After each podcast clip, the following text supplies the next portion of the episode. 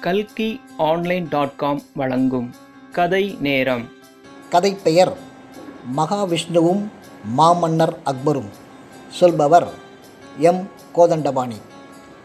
ஒரு நாள் மாமன்னர் அக்பர் தன்னோட அரசவையில் பீர்பாலோட பேசிக்கிட்டு இருந்தாருங்க.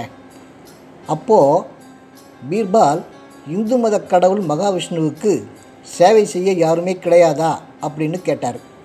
அதற்கு பீர்பால் அவருக்கு ஆயிரக்கணக்கான சேவர்கள் இருக்காங்க மன்னா அப்படின்னு சொன்னார்.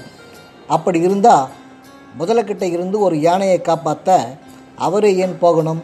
யாரையாவது அனுப்பி காப்பாற்ற வேண்டியது தானே அப்படின்னு கேட்டார். அதை கேட்ட பீர்பால் பதில் ஏதும் சொல்லாமல் அமைதியாக இருந்துட்டார்.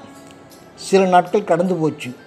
அன்னைக்கு அக்பரும் அவரோட குடும்பத்தாரும் ஆற்றுல படகு சவாரி போனாங்க. அவங்க கூட பீர்பாலும் வீரர்கள் சில பேரும் போனாங்க. நல்ல ஆழமான பகுதிக்கு போனதும் அக்பரோட பேர குழந்தைய ஆற்றுல தள்ளி விட்டுட்டாரு பீர்பால். கூடவே வீரன் ஒருவனுக்கும் சைகை செஞ்சு காப்பாற்ற சொல்லிட்டாரு. பேரக்குழந்தை ஆற்றுல விழுந்ததும் பதறிப்போன அக்பர் எதை பற்றியும் யோசிக்காம உடனே ஆற்றுல குதிச்சிட்டாரு. கூடவே ஒரு வீரனும் ஆற்றுல குதித்து அக்பரையும் பேரக்குழந்தையும் காப்பாற்றிட்டான் படகுக்கு வந்த அக்பர் பீர்பால் என்ன காரியம் செஞ்சுட்ட? எதுக்காக என் பேரனை ஆற்றுல தள்ளிவிட்ட அப்படின்னு கோபமாக கேட்டார். மன்னா என்னை மன்னிச்சுக்குங்க.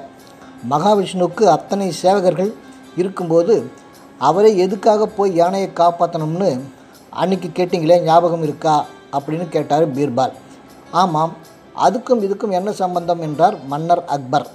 இருக்குமண்ணா இத்தனை சேவகர்கள் இருக்கும்போது ஆற்றுல விழுந்த உங்கள் பேரனை காப்பாற்ற நீங்கள் தான் ஆற்றுல குதிக்கணுமா? யாருக்காவது கட்டளை இட வேண்டியது தானே என்றார் பீர்பால் என் பேரன் மேலே எனக்கு அளவு கடந்த பாசம். அதனால தான் அவன் ஆற்றுல விழுந்ததும் எதை பற்றியும் யோசிக்காம உடனே ஆற்றுல குதிச்சிட்டேன் அப்படின்னு சொன்னார் அக்பர்.